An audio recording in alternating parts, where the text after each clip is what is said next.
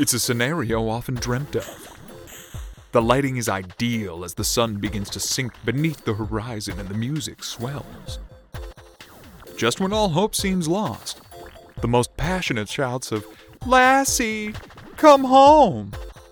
prove to be just enough to bring that faithful companion bounding into your arms. Or bring Shadow, fashionably late, back to see his boy, Peter. You could cry just thinking about it.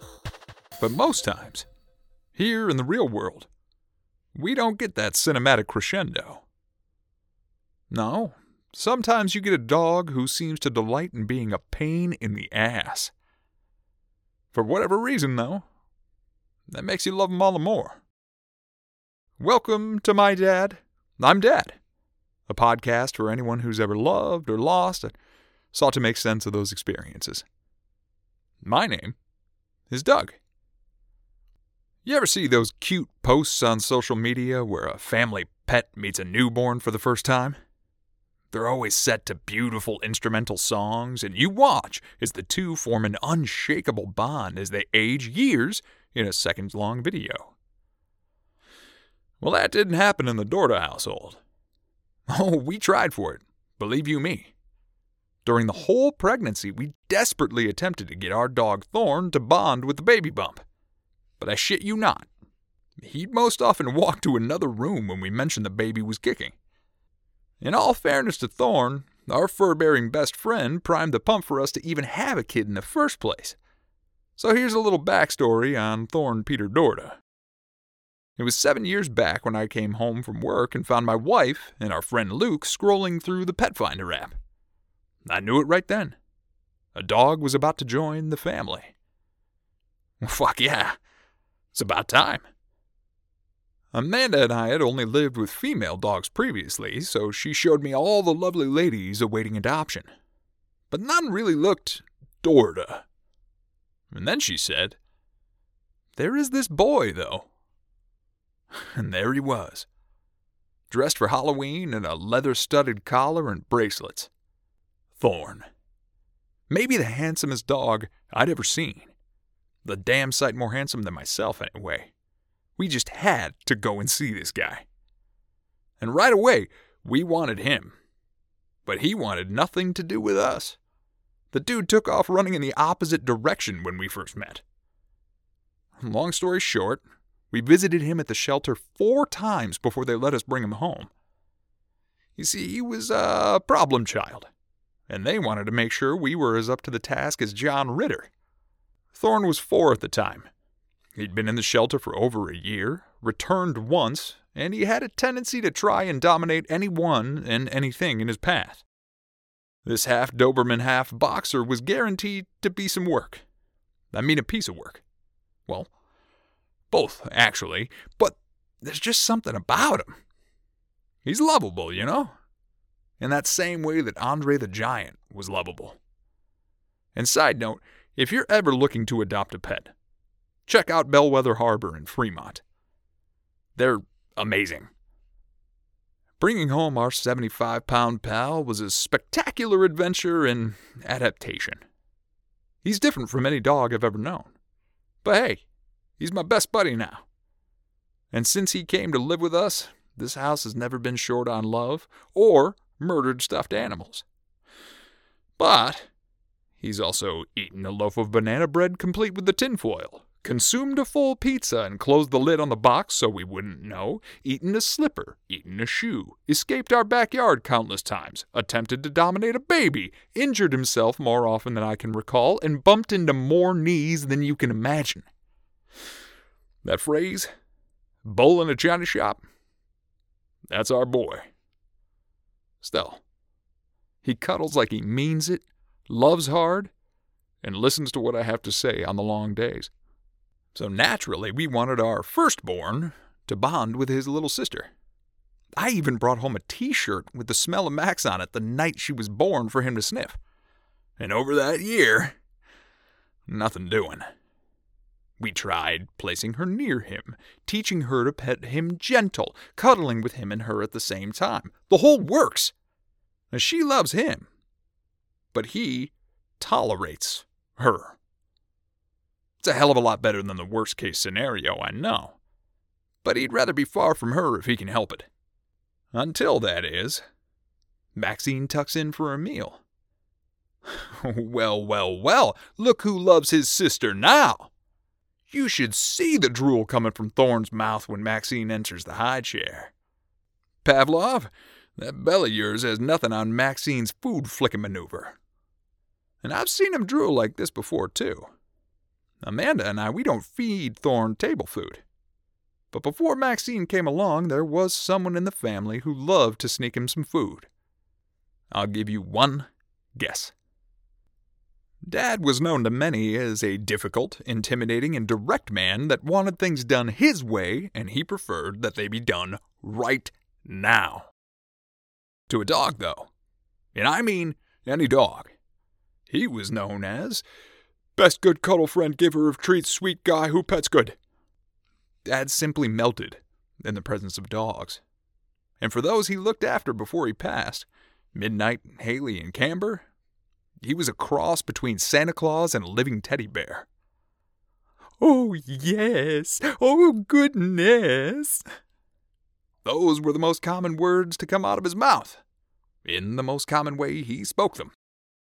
Midnight was a half-lab, half-golden retriever that would ride on Dad's shoulder as he drove. She and Dad were thick as thieves. His whistle could bring her running from miles away. She dug holes wherever he told her to, and that dog showed our entire family how much a dog could mean to someone.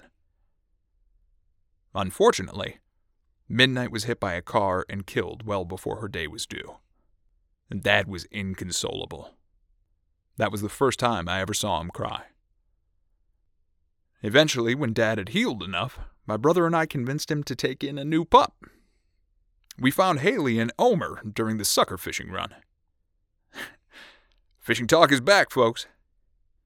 If you've never been to that event, imagine a World's Fair descending on a stretch of river in a small town. You see people setting up campers, smokers, dip nets, and all the trappings of a practical sportsman field day. It's only there for a short time, too. Soon as the run dries up, the temporary throng packs up and you'd never know anyone was there. Luckily, in that very short time, my brother and I took a walk and came across what appeared to be a mini black bear in need of a home. Now, Dad, reticent at first, eventually took to Haley like a duck to a pond. Different from Midnight in as many ways as they were similar, Haley provided our family with fourteen years of companionship. She was there for Dad when I left for college. She was there for Dad when Bran was off on adventures. All those things Dad loved to do. Watching storms roll in from the garage. Long rides in the van. Checking out wildlife from the window. She was there when we couldn't be. When Haley aged, Camber came into the family. A friend needed a temporary home for this adorable fur seal of a Staffordshire Terrier, and it just sort of became permanent. The young Cammy brought out the dormant youth in Haley, and by extension, Dad too. I never tired of watching him pet one dog, seeing the other get jealous, petting that one and perpetuating the cycle over and over again. Always with a warm chuckle. He'd have done it all night if they wanted him to. Haley hung on until just before Amanda and I got married. And I'll never forget how Dad told me she was gone.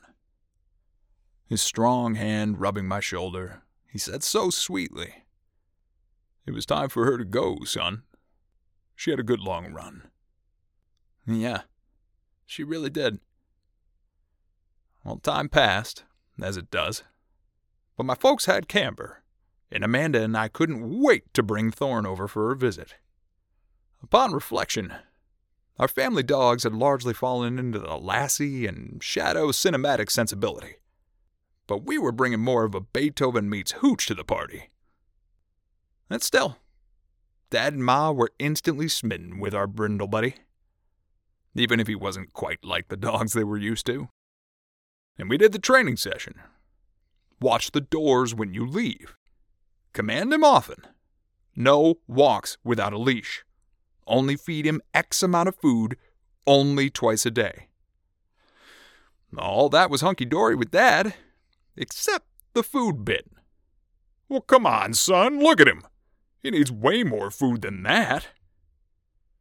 We should have known Dad wouldn't be able to sit idly by as we ate like kings and Thorne was served kibble. But we hoped he'd do the right thing. Well, sure enough, during that first dinner over there, Thorne was posted up right next to Dad. It wasn't until we noticed his huge drool sickle that we put two and two together.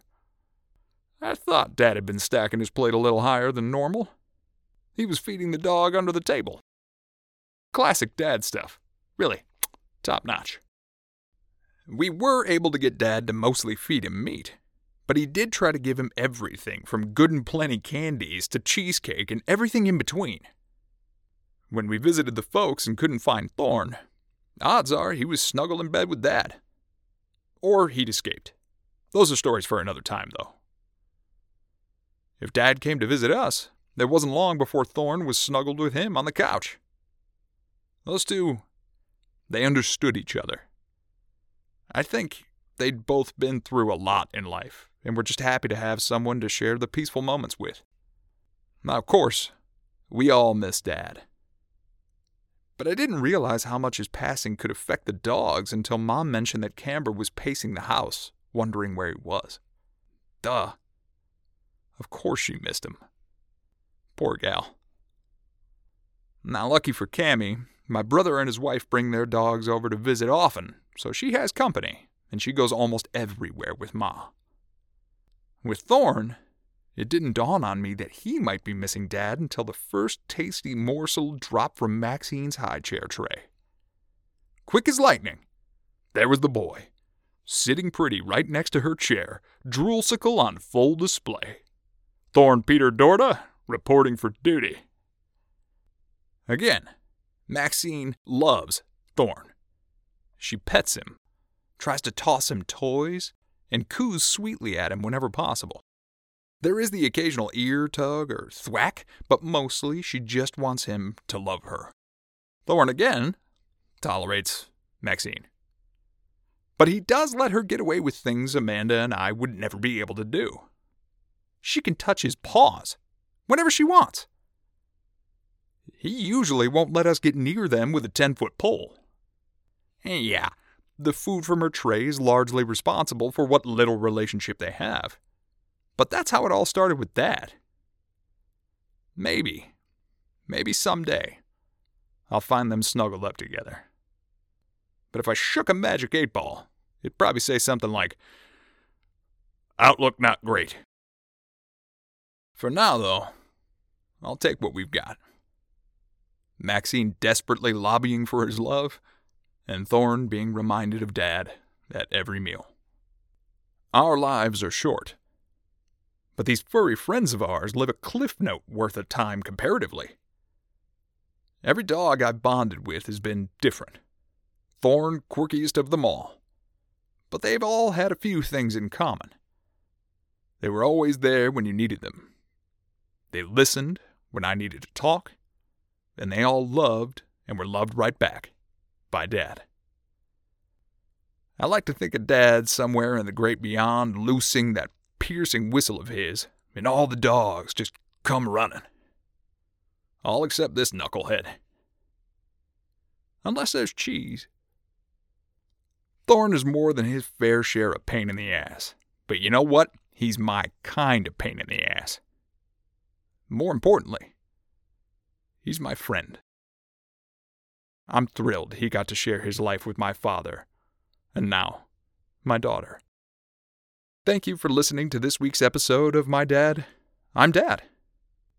If you have any stories you'd like to share or would like to be a guest or you have any comments at all, you can reach out at mdidpodcast at gmail dot com or find me on Facebook and Instagram at M D I D Pod. Thanks as always to Andy Bird for the use of the music in the show. And if you like what you hear, follow along for more episodes weekly as I reminisce, reflect, and attempt to blend the past into a hopeful future. Here's some Wally wisdom for you for the week. Can I have a butter knife, son? Dad was in deep with dementia the last time he visited us out here, but he noticed some knots in a long leash we had for Thorne. Took him an hour or so, but he used that knife and got them all out. At least she's still there. Not free. So take it from Dad.